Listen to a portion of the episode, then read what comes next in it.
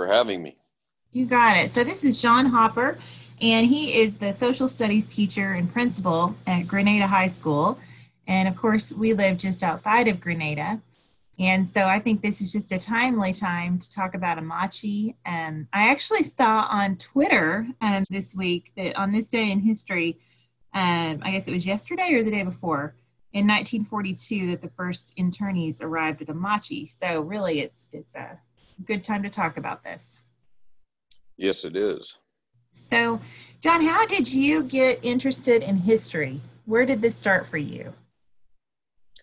Well, I grew up in Las Animas, Colorado, and uh, I had a couple history teachers that were really good. You know how teachers affect children's lives, right? Yes. And uh, after experimenting with auto mechanics and other things, I ended up at CSU Fort Collins um, so, as a science major. And ah and then uh, uh, psychology as well, and then uh, history. I mean, I couldn't make up my mind, so I just kept majoring in everything. Uh, but history, history's always kind of been a passion for me, and uh, so I, I was going to keep on going, and decided uh, that I was running out of money, and I better get back back to reality. I mean, I had uh, probably six or seven years of college already at CSU, and so I decided to get out and teach, and uh, that's what I did. Okay, well, if it's any cancellation consolation, I know I call you Dr. Hopper just out of habit. So from you know the power that I have to give you an honorary doctorate, there you yeah. go. So there you go. Yeah. I have to catch myself all the time instead Mr. Hopper, not Dr. Hopper. It's Mr. Yeah, I only have a EMA. It's like uh, when people say you're a doctor, you're a doctor, and you are not a doctor. That's me. all I have is an MA. An MA. Okay, yeah. I know I, I have a master's and uh, master of science, and I just didn't want to keep going because I thought, man, people expect you to be just smart out of your wits if you're a if you're a PhD. And so I didn't I didn't want that.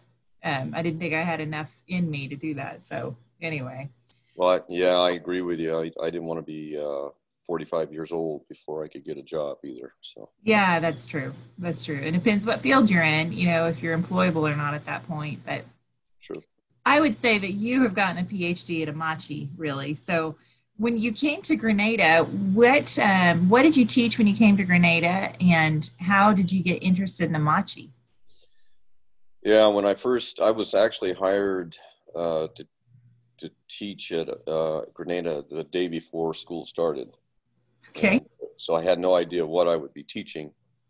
Um, and I'll be honest with you, the only reason I got I got this job was uh, Dale Curley. I played golf with Dale Curley, who was the superintendent at McClave, and he put me onto this job. So networking works. Yes. If anybody that's listening to this, networking works.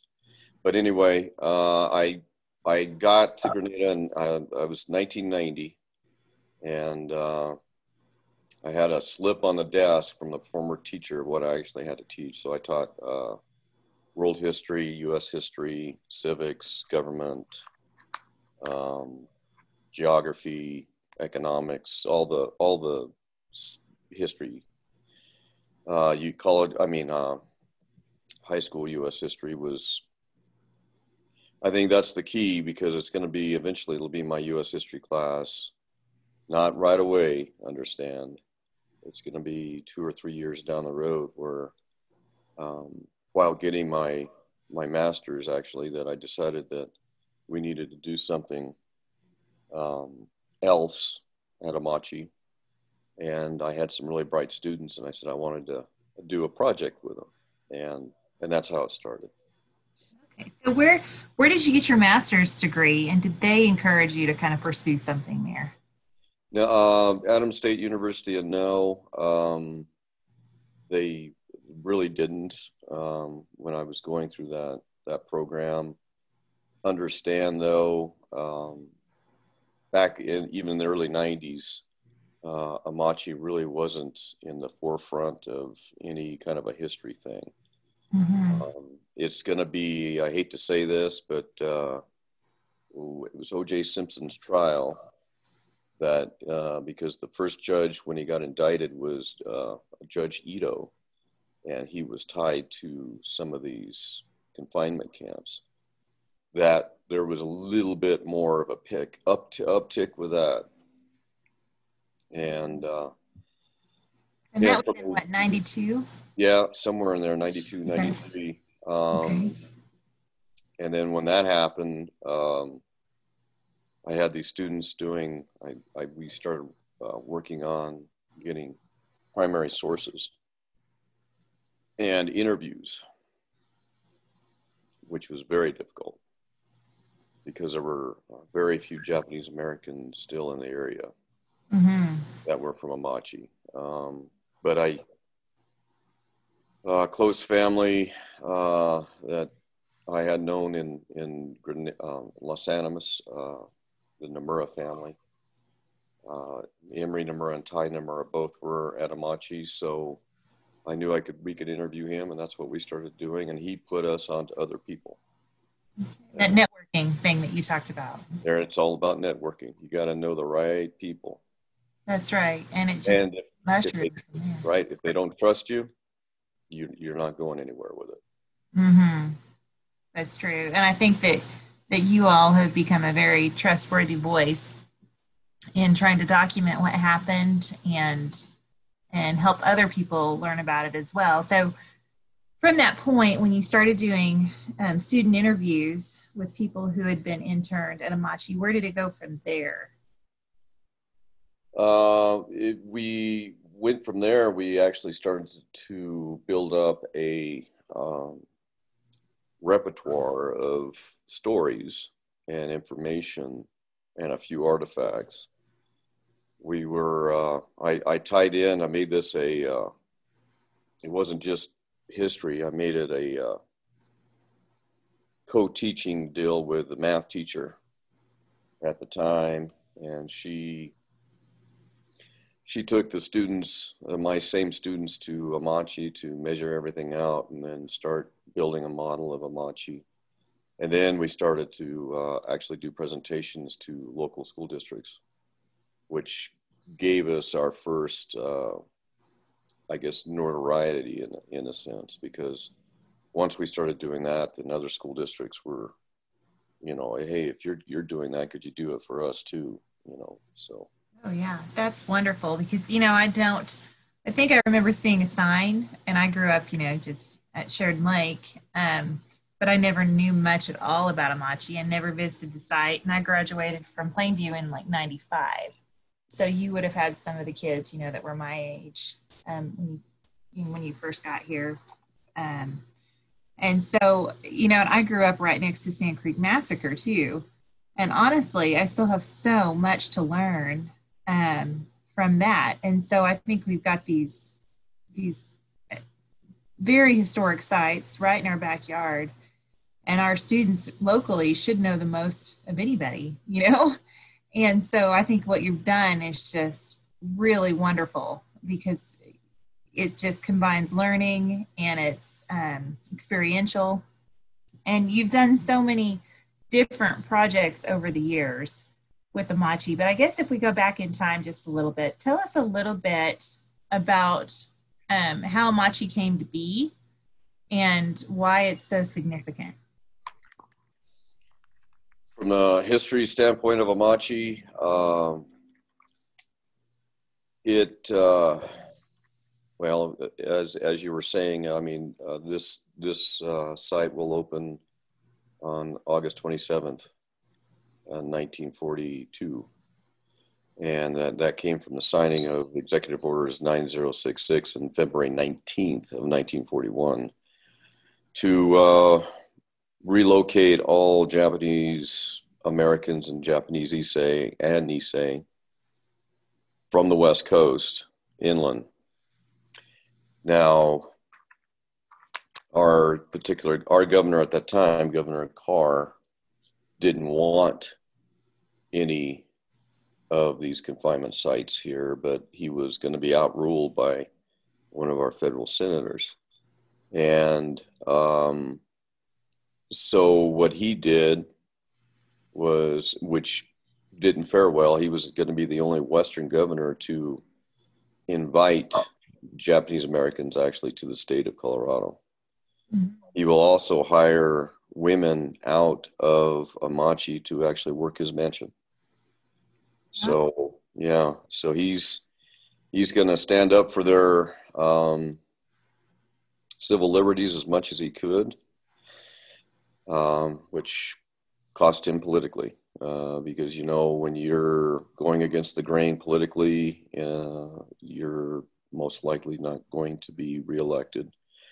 Now he did not run for governor; he ran uh, as a uh, for senator of the state, but was defeated, and that pretty much ended his career.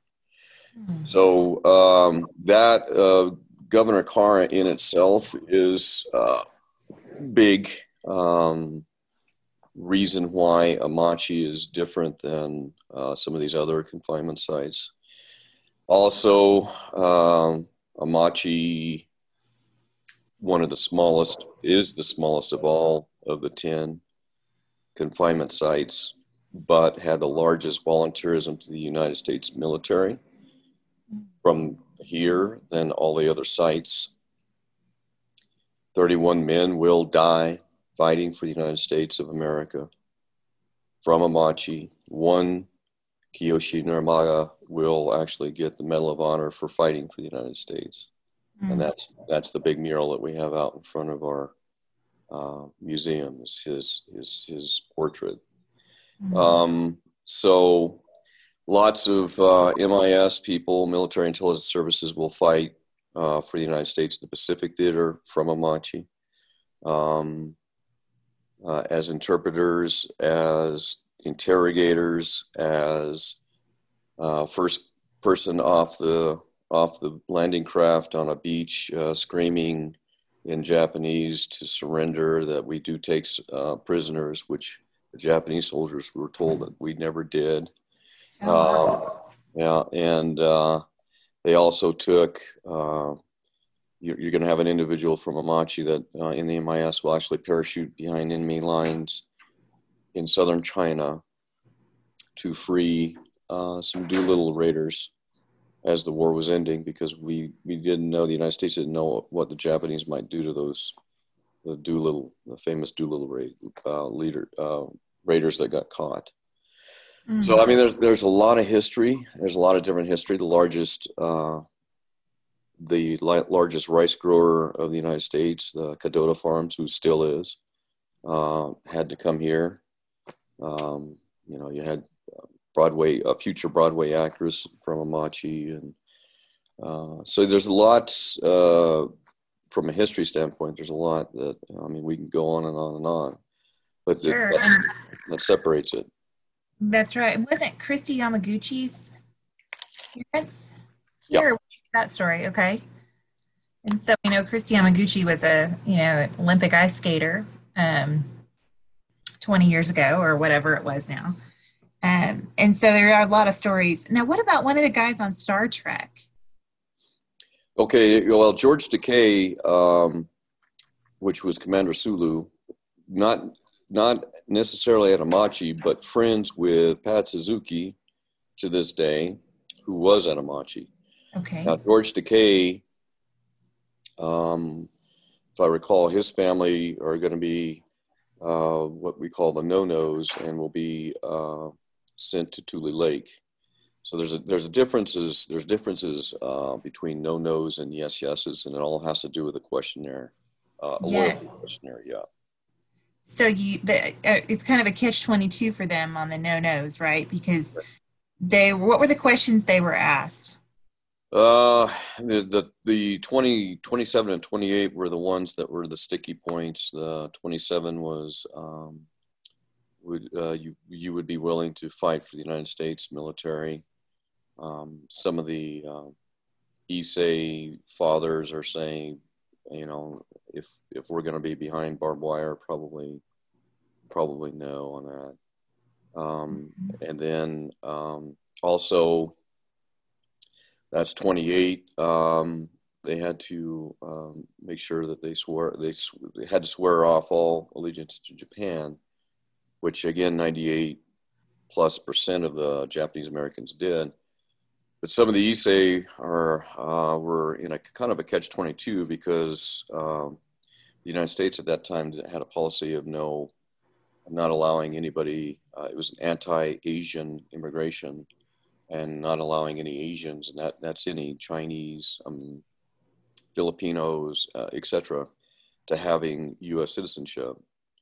So some of those Issei are um, were kind of in a catch twenty two. They said if if they said yes to that, and the United States decided to go ahead and deport the Japanese Americans anyway, um, they were stateless. So where were they going to get deported because they just swore off uh, Japan? I mean, so it scared some of them because they didn't know what to do. Um, so, un- unfortunately, some of them are going to get deported. Yes. Uh, the no-nos, the no-nos will be uh, deported back to Japan. Some of their their their children, many of them, uh, couldn't even speak Japanese. So, uh, many some actually came back to the states uh, after the war, if, if they lived through it. Oh yeah, it's just a tricky, a tricky window into history. Um, my my grandpa fought in World War II. Um, grew up in Southwest Oklahoma, and he would never. I bought a Japanese car. I bought a Toyota, and he still had in his mind he would never support anything Japanese. You know, so it's just tricky. Um, and I think what what was it that our president, um, after Pearl Harbor, what was it that drove him to this decision? Um, well, just like any president, uh, you you have to rely on. Because we're a huge country, right? Right, right. You have to rely on uh, the people that you have in high places to give you the correct information to go on.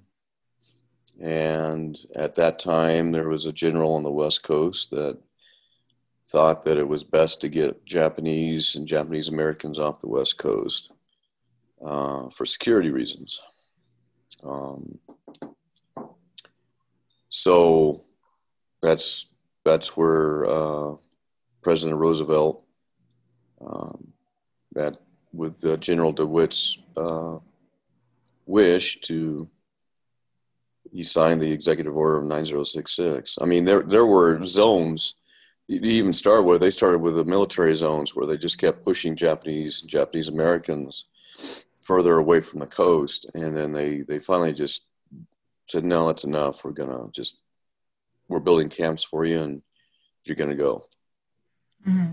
Yes, and you know there were other people as well. You mentioned a lot of people who were here, but a lot of well-educated doctors, lawyers, um, professors. Wasn't there a professor at Stanford who maybe came out here?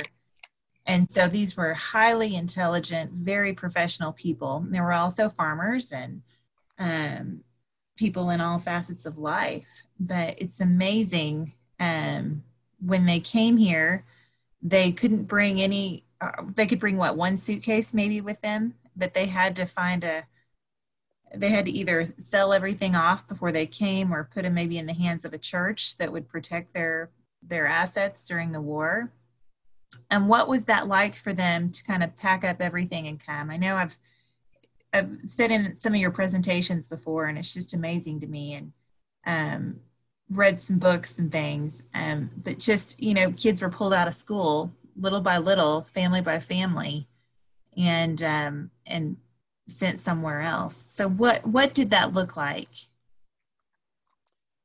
Yeah the they basically, uh, when that notice came out, they many of the families had about two weeks to liquidate what they had or try to put in storage what they had.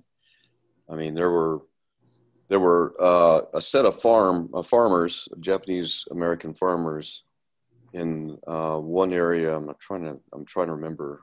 Uh, might be the Sonoma area mm-hmm. of California, but it. Mm-hmm. I could be lying. I got to remember the Valley area, but anyway. Oh, the San Joaquin is that or no? Could could be. Okay. They they quickly uh, band together all these little farms and got a Caucasian overseer to keep the farms going. And they they left, and they actually came back. Uh, the uh, white the uh, Caucasian overseer actually uh, improved on the farms and uh, put all the profits in the banks. All their banks were there. Their houses were in immaculate condition, and they were able to pick up. But that was that was a rarity. Most That's of them, right. most of them will lose everything. They'll lose their farms. They'll lose their businesses, uh, dry cleaning businesses, uh, fruit stands, strawberry farms, uh, truck farms. Uh, you name it, they lost it and sold what they could. Unfortunately, uh, because unfortunate um, other people at the time knew that these Japanese Americans had to leave. Um, so when they were actually trying to sell their cars, which were uh, you know newer newer models, 1939 models, um, which were probably worth anywhere from a thousand to twelve hundred dollars, they were only getting three hundred dollars for them. So, mm. um, you know, some it, a lot a lot of instances they were getting taken advantage of like you said, they'll put uh, a lot of their things in storage areas, um, and, and to come back to that, a lot of those were broken into and taken. Their homes are going to be taken over. Farms will be taken over. Um, I think it was three or three years ago, maybe. Uh, Seattle Hotel had uh, tons of Japanese Americans in Seattle uh, had taken their belongings to the basement and they, they were stored there. And the national park, just, they never went back and got them. So uh, many uh, tons of stuff in this basement, and uh, the national park was able to get a grant to actually start looking at it. Wow. So yeah, you know, and then and then what you're going to have is a, forced uh, a forced migration. Eventually, is what you can see because when when these confinement camps closed, they didn't just go straight back to California. Many did, or or to the West Coast. A lot of them were finding jobs in in Chicago, Omaha, Boston, New York. So uh, you're going to see a, a, a large uh, migration of Japanese Americans east uh, as well. And I know some of your biggest supporters um, that have helped with efforts to educate and pour some money into the preservation efforts weren't there two brothers maybe on the east coast on the east coast um, that became basically shipping tycoons yeah it was the father actually started it and the brothers have taken it over but yeah the sugahara family um, um, in fact i think their offices are still located in the chrysler building in downtown new york Okay. In fact, I know they are because I just sent uh, sent some information to them at that same location. Yeah, just just the resilience I think is what what um, comes to mind for me. How you can be imprisoned against your will and have sons that go and fight um, for the American war effort while you're imprisoned um, for being an American citizen with Japanese ancestry. It's amazing to me that they were able to go and fight and support that. Um, when they got here to Amache, what were the living conditions like for families? They didn't they didn't have their own single family homes. They were put into barracks and just tell me a little more about that, what that looked like for their day-to-day lives. Yeah, well, you understand. So February uh, 19th of 41 is when 9066 was signed this Amache will open up on February, I mean, uh, August 27th of 42. So, I mean, you can do the, the math on um, how quickly they got this going.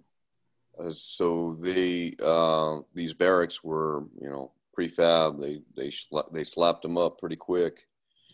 No running water, uh, one light bulb in the middle, no insulation, no privacy the uh, no interior walls, no interior closet. Um, so when the Japanese Americans came, I mean, eventually, the longer they stayed, the more they started working on some of the inside of these barracks, and they they got uh, some whiteboard to be uh, at least put that up. Uh, again, still without insulation, but at least they got some whiteboard up. They started hanging army blankets to separate uh, the uh, rooms uh, so that uh, there's a little bit more privacy between the kids and the, and the parents and other siblings. Um, crowded, obviously. Um, they had uh, wooden army cots to sleep on with army blankets.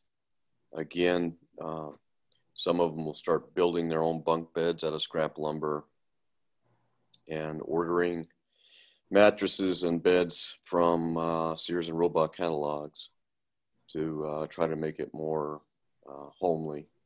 They built their own furniture out of scrap lumber. So they built dressers, which we have in the museum. We have a lot of homemade furniture in the museum now. Um, and then they had uh, brick lined floors, and then they had communal restrooms. So um, it was about 125 people per toilet. Um, it didn't have partitions between the toilets. There were three toilets. The Japanese Americans will uh, again build uh, small partitions between the toilets to give a little bit more privacy.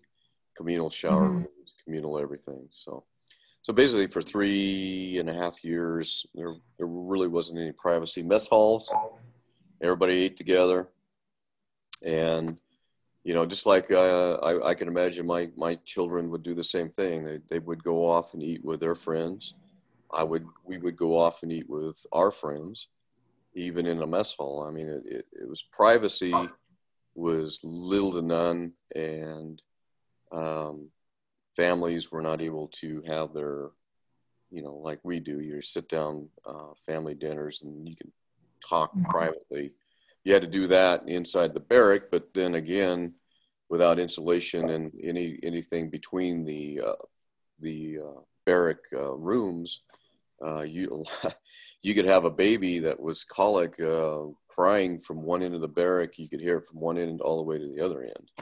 Yes. So yeah, pretty rough. And Japanese are are typically more private people anyway, right? Would you would you say that's true or not? yeah, I, I, I yeah. Mm-hmm. yeah, they're not, they're not as, uh, yeah, they're they're a lot more private, I believe. Uh, I mean, the ones that I've dealt with over the years, um, from a cultural standpoint, um, they mm-hmm. they usually do and try to stay to themselves as much as possible. Mm-hmm but they're going to make a lot of acquaintances and there's going to be marriages and deaths and everything else because the Japanese Americans at that time, I mean, you're, you're talking about 121,000 on the West Coast, and that was the majority of Japanese Americans in this country at the time. So when you start putting them in these confinement camps, all of a sudden a lot of Japanese Americans are, are going to be coming together at one at one area, and it's like, wow, we didn't know they're, you know, so they're they're right. going to make acquaintances as well. As well, yes. And so they also had um, didn't they have Boy Scout troops and mm-hmm. try to do some things for morale. They had a, a football team and they built a high school. And from from what I've seen, you know, over I guess over the period Amache was open, there were about ten thousand uh, Japanese Americans that kind of passed through here um, but about what 8,000, 7 to 8,000 at one time, which, you know, now would be the size of Lamar, which is our biggest town locally here. Um, and so it was just a whole lot of people outside this tiny town of Granada. Um, and so they did play high school sports and play some of the local teams. I know that you have a funny story about some some of those times where they played. Yeah, uh, our former governor that grew up in Holly, Colorado, uh, Roy Romer, and his uh, football team uh, from Holly actually traveled to Amache to play. One of the very few schools in the area that agreed one to even play the Amache team, but two to go to Amache and play. So, I mean, that was a, a tremendous feat for Holly uh, School District at that time, especially to go to Amache to play. And at that time, you know, the uh, the Amache team had they were undefeated with the teams that they were playing. But understand, you know, you you had a high school of man uh, six or seven hundred, mm-hmm. where the high schools in our area were extremely small. So they had, you know, more athletes to pick from. But like the Japanese Americans would say, uh, you know, the average size of us are, you know, five nine, and we were we were playing a lot of farm boys that were six two and six one and huge. Uh, so they would use uh, so we would use our speed, and they would use our brawn. But anyway, uh, Holly was undefeated at that time, and they they played to a stalemate till the end of the game. Uh, and Amache uh, had a trick play that really wasn't supposed to be a trick play, but ended up being a trick play, and uh, they won at the very end of the game, and and ended up winning seven to zero. Um, so it was uh, one of those one of those deals. Did they play Wiley too? I thought maybe there was a story about Wiley or McClave. No, they um, actually the the Wiley uh, school district that time uh, didn't want them to play. Okay. So they didn't play. Yeah. They didn't do that. Okay. Well, I know that they the farmers that were here um, did a lot to improve or they did things different than our local farmers did. So, what are some things that they did that actually increased production? And I guess um, we should also talk about when Amache was established. Um, what happened with the local land around Amache, and how did that impact the local people? Well, we can start with that. So, uh, the other interesting item from Amache is it's going to be the only one of the confinement centers that are going to is going to be on private land. Uh, all the other ones were either on government land or Native American land. Um, so the, the U.S. government's going to come in and purchase the land from local farmers, and if they didn't want to sell it from local the local farmers didn't want to sell it, they they they condemned it, so they eminent domain. And uh, so a lot of a lot of families and farmers in the area are going to have to relocate. Um, I know the the uh, Hanson family had to relocate to Las Animas because I ended up uh, graduating with uh, one of he was he was a Parks at the time, but one of them, and his it was his uh, his grandfather uh, Niels Hanson that had to had to leave because he lost his land to Amache. Now, did that mean that uh, the people around were upset with the Amache people? No, no. They were again. I mean, it wasn't it wasn't the Japanese Americans that condemned the land; it was the U.S. government. Right. And then, to make matters worse, when the, the camp was closed, they sold it to the highest bidder instead of to the back to the original owner anyway. So let's just compile that, shall we? Then. Uh, no, what's the second phase? Oh, growing. So yeah, the Japanese Americans now. I I learn. I keep learning, and I I just learned this uh, a couple years ago, maybe two or three, maybe four years ago, from a Japanese American, who uh, he said that he said some some of the Los Angeles because a lot of a lot of people from Atamachi were from um, inner city Los Angeles uh, and then the rest were from Merced County area and were farmers. And he made a, a very interesting comment. He said, Do you understand that the Japanese American farmers uh, assimilated into the uh, white culture of the United States quickly? And uh, they, they were moving right along into the assimilation of the white culture. Now, us in Los Angeles, that's a different case. we we we were still true and and stuck to a little bit more of our culture. Um, but we a lot of us were the doctors, the the dentists, the nurses.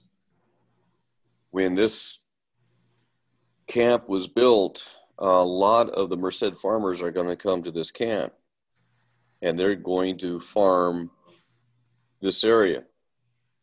They're going to, you know, that's going to be their job. They're going to farm. We were brought, he said, we were brought as a support group to the farmers. Mm. And I said, I, I didn't realize that. He said, Yeah, we were the support group for these farmers who grew enough food to ship to the other confinement centers that did not have the irrigation ditches that uh, Amache had. Amache had the Lamar ditch, the Manville ditch to irrigate a lot of their uh, land.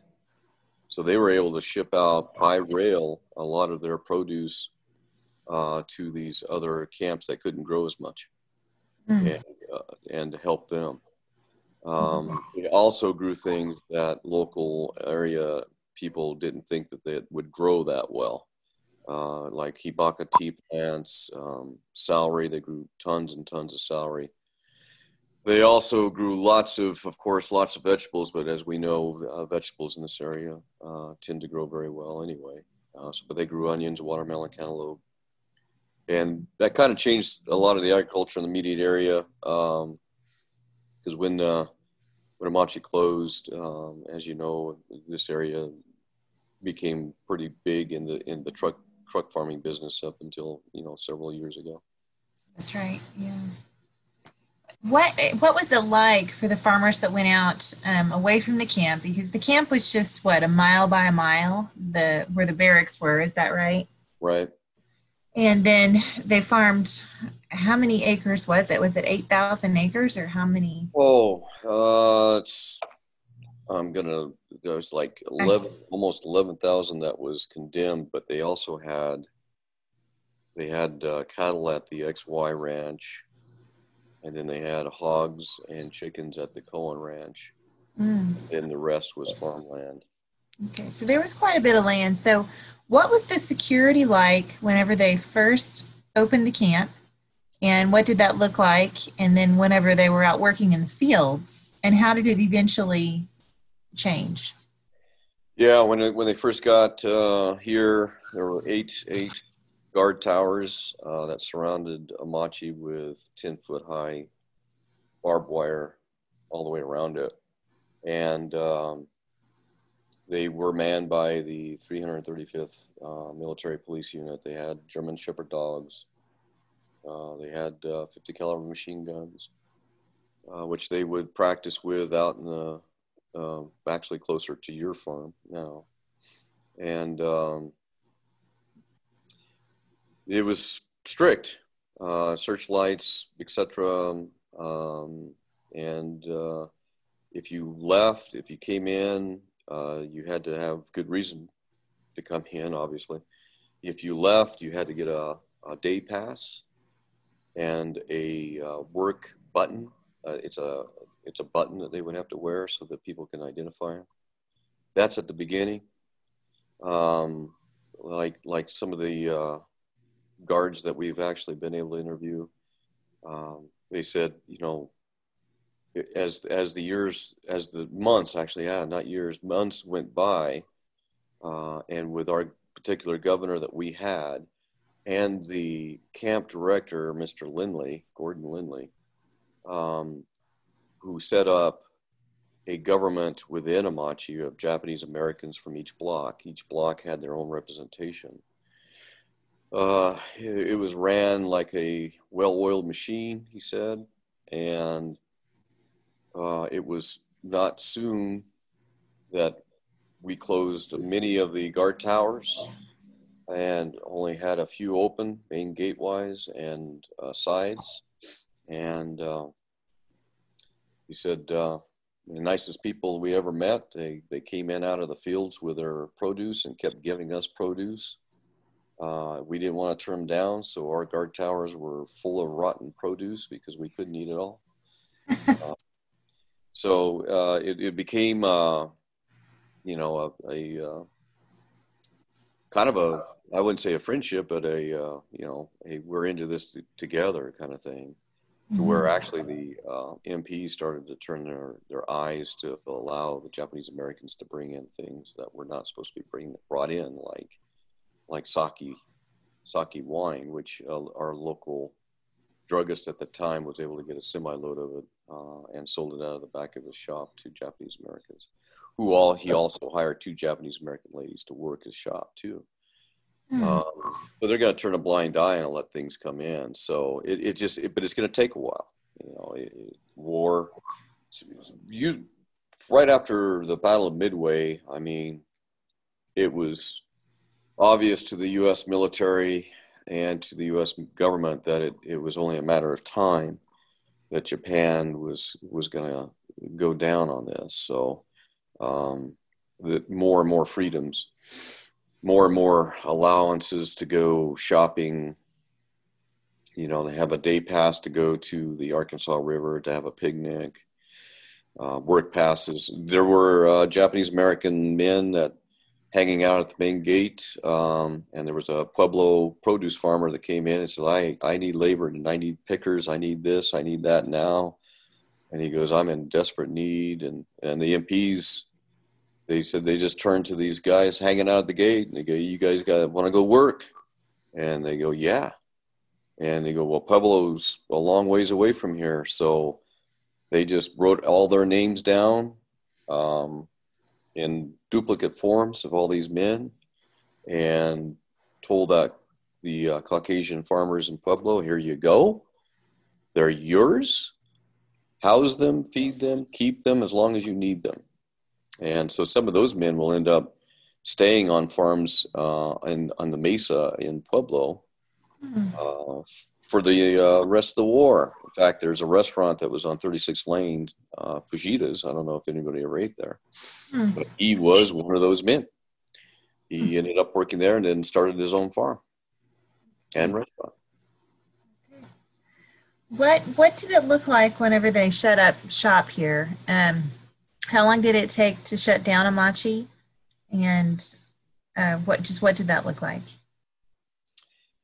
Yeah, it's it's going to take a while, but there was a date that was set uh, for many of these um, confinement centers. The the confinement centers in Arkansas are going to be shut down first, and a lot of those uh, individuals from Rohwer uh, and Jerome are going to be sent to Amache.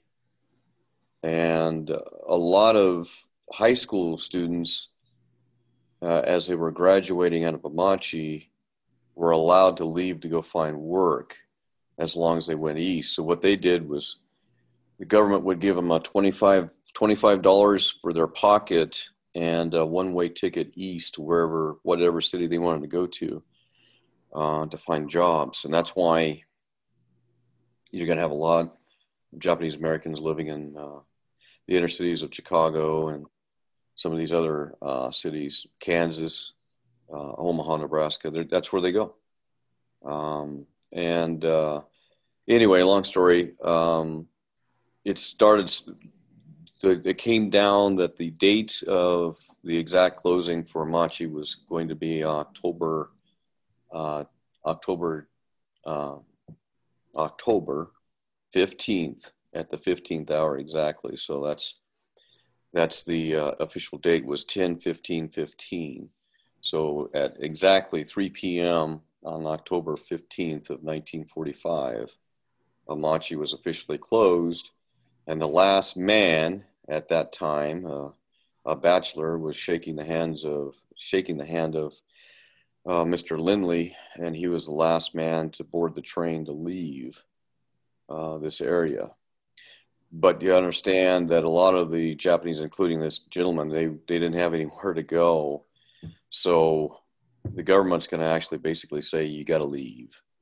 And uh, they were um, brought here, and they were the ones that didn't want to leave because they didn't have anywhere to go. They were kicked out.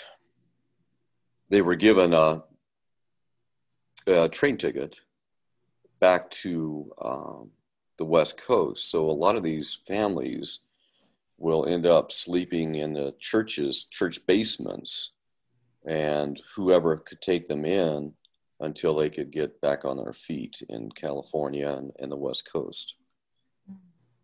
Yep. And then, and then the then the camp is going to be torn down.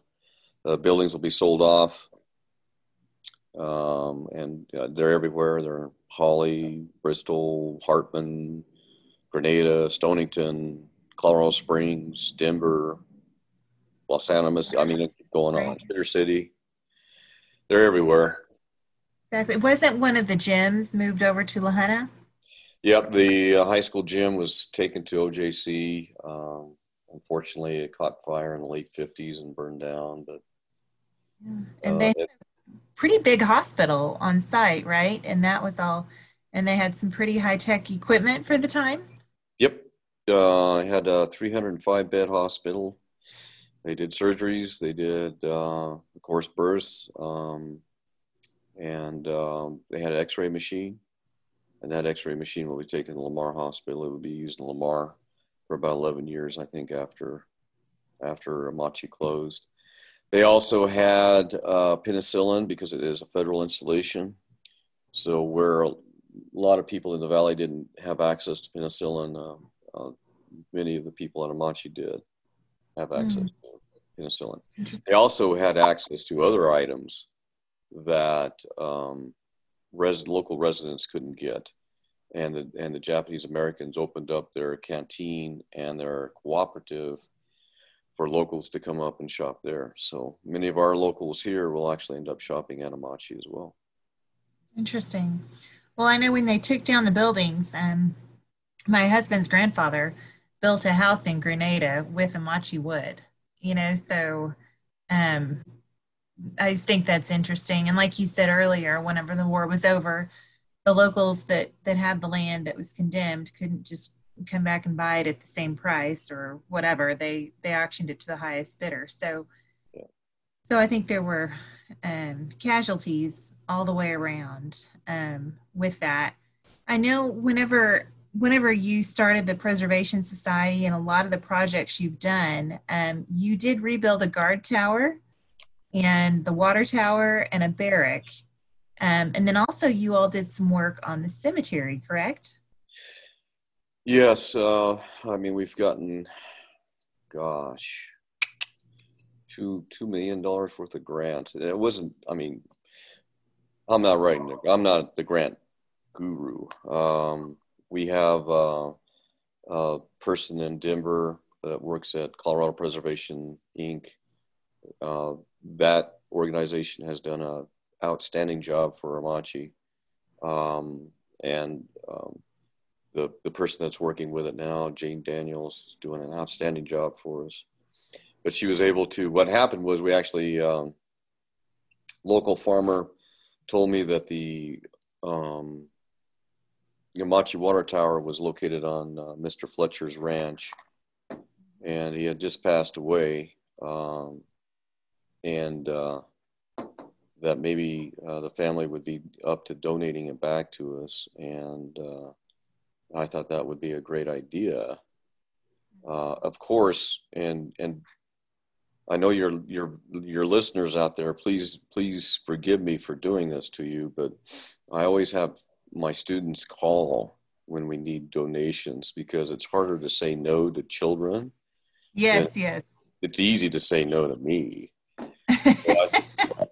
I had one of my students uh, locate the uh, next of kin, the, the children of, of Mr. Fletcher, and uh, they they were happy to donate it. And we appreciate that 100%.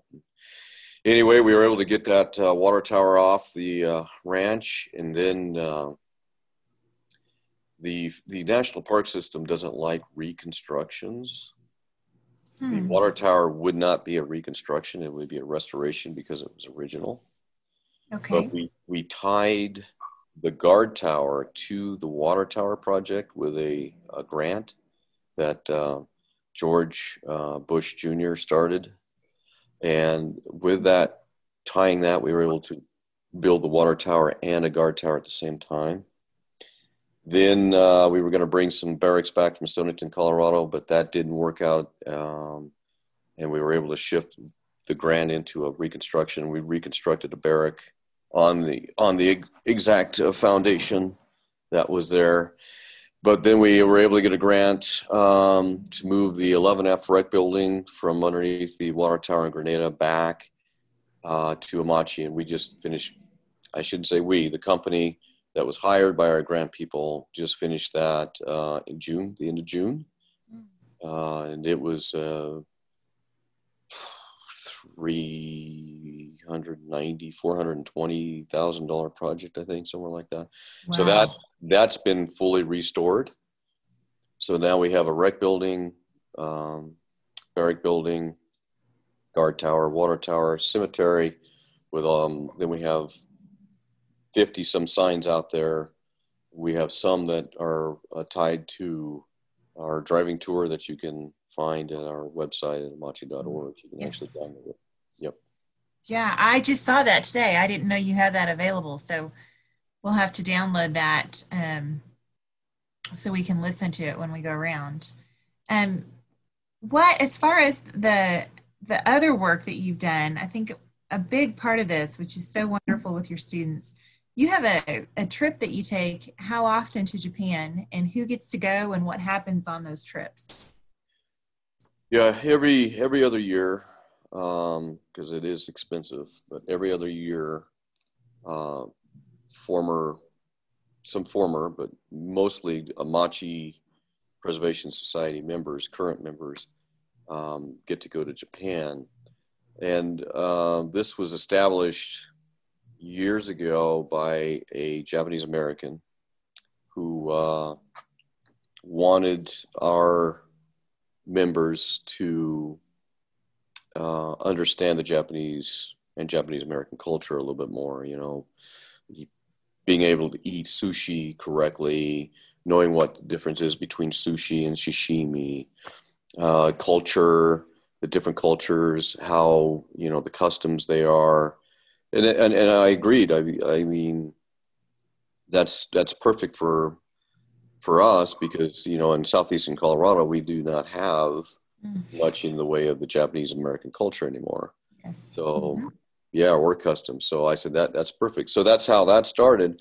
Once we started going over, though, then the Japanese government found out that we were going over, and uh, the organ- organizers of us going over decided that it was a good time for um, Japan to learn a little bit more about Amache and some of these other confinement centers. So then um, my students started to do presentations at high schools and colleges. Um, was it four, six years ago?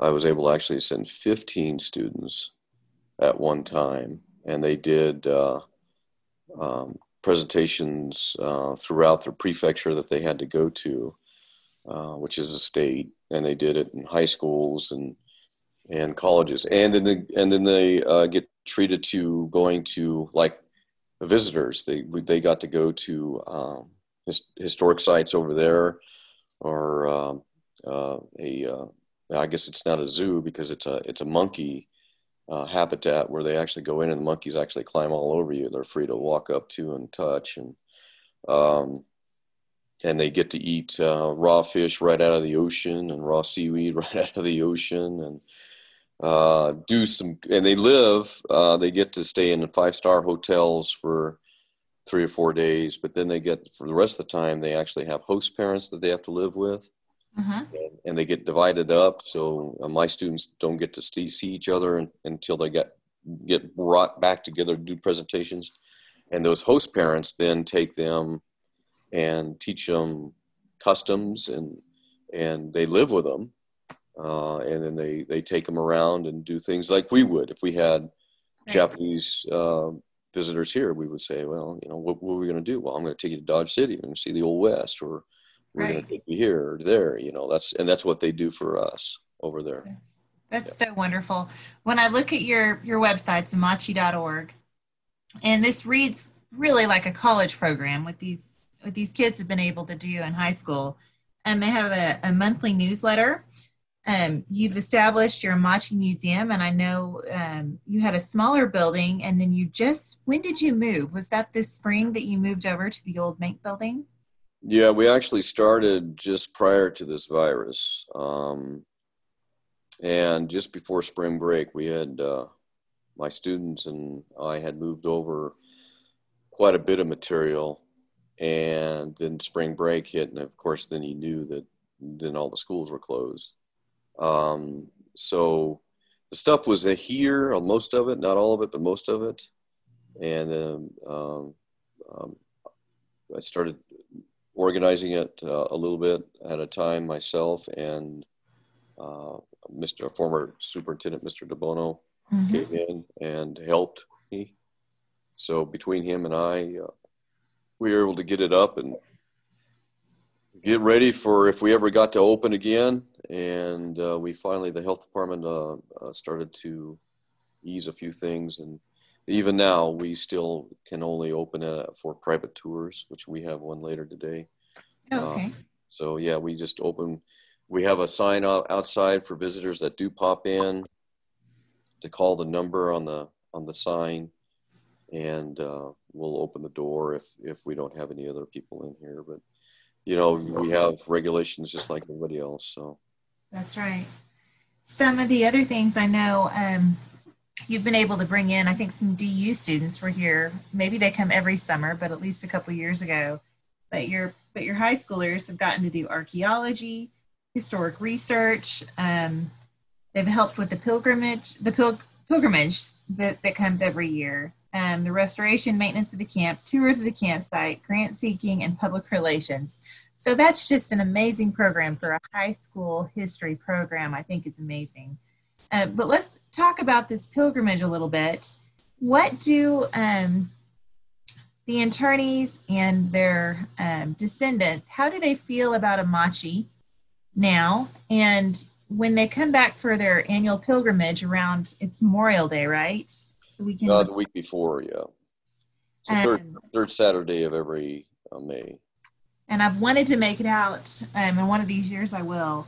But what what's the general feeling of people who do come out? I know there are some that would just rather forget it ever happened, and they moved on and they don't talk about it much. But of the people who do come back out, what are the feelings that they have?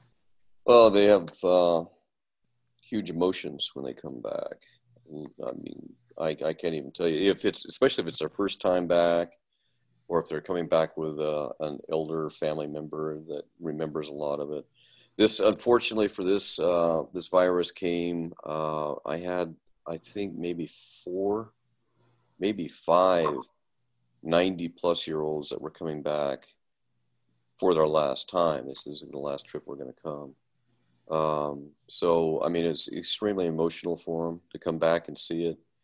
Um, they're, uh, you know, the, the pilgrims have been growing and growing and growing, you know. Uh, and again, family members and family members that were never here, obviously, but their moms or dads or grandpas and grandmas or aunts and uncles were come uh, during the pilgrimage locals come, everybody comes. It's it's a good it's a good thing. It's a good program.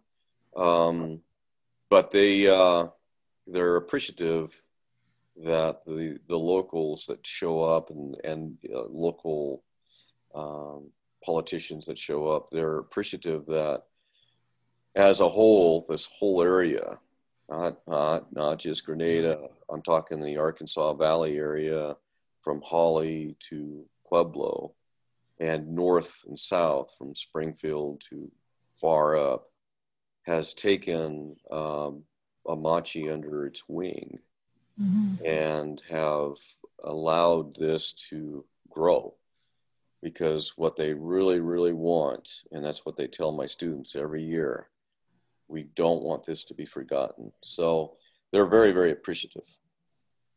I think that's key. Um, and there's um, so much that we can look at in today's politics and policies and uh, all of that that I think it's important for us to go back and remember Amache. And we never want concentration camps again in the United States. Um, True. You look at the border and what's happening down there. Um, I think we we all just need to learn and be educated, and I think that's where this comes in. Uh, with Amache is currently a national historic landmark, and we are really hopeful that it'll become a national park. So um, I know they came to Granada. I guess was it early spring whenever they had some meetings and joined y'all there, and then um, they're meeting with Japanese groups as well. And I think with COVID, they've had to go online, but people can still comment um, on the national parks website. Um, but I think you have a write up on amache.org about what the questionnaire says, and if people want to um, write to the Park Service with their opinion, that's that's very welcomed. So, can you kind of just go over what would it mean to be a national park, and how would that be helpful for for education? Well, you know, if you become a national park, you bring in a lot more resources. Um, so, you know, as, as it is, um, I, I had two young students that were mowing and weeding at Amache all all summer long. You know, it's a mile by a mile, and mm-hmm. I mean, they're trimming trees with uh, hand tools, and we're using what we have. Um, if we become a national park, and you know, national park can come in and actually clean it up a lot more and make things better, um, where you can see the foundations more. So they can bring in a lot more to bear. Unfortunately, right now they can't because the uh, budgets uh, for the national park has has been blown, and you know the the situation for that.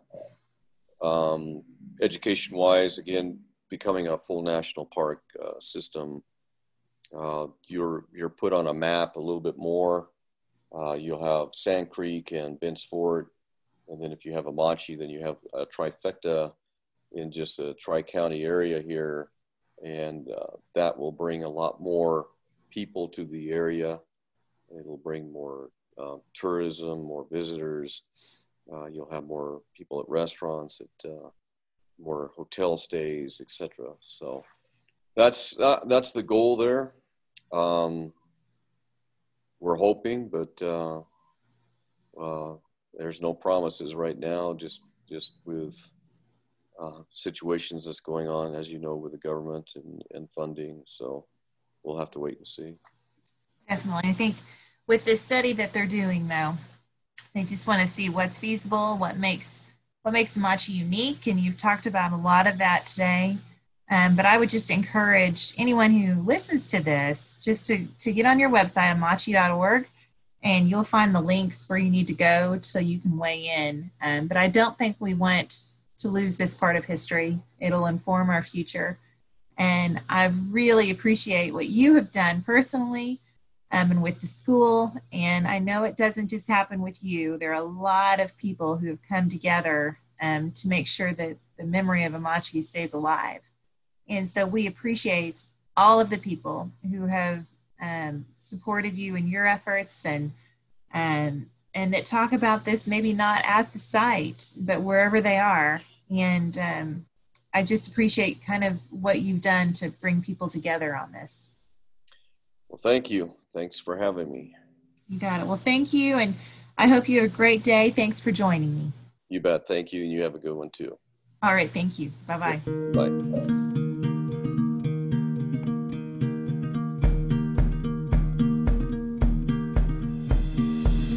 Thank you for listening to my mom's podcast today. She had a lot of fun. If you want to read some of the crazy stuff my mom writes about our life on the farm, go to our blog at farmeress.com. Have a great day!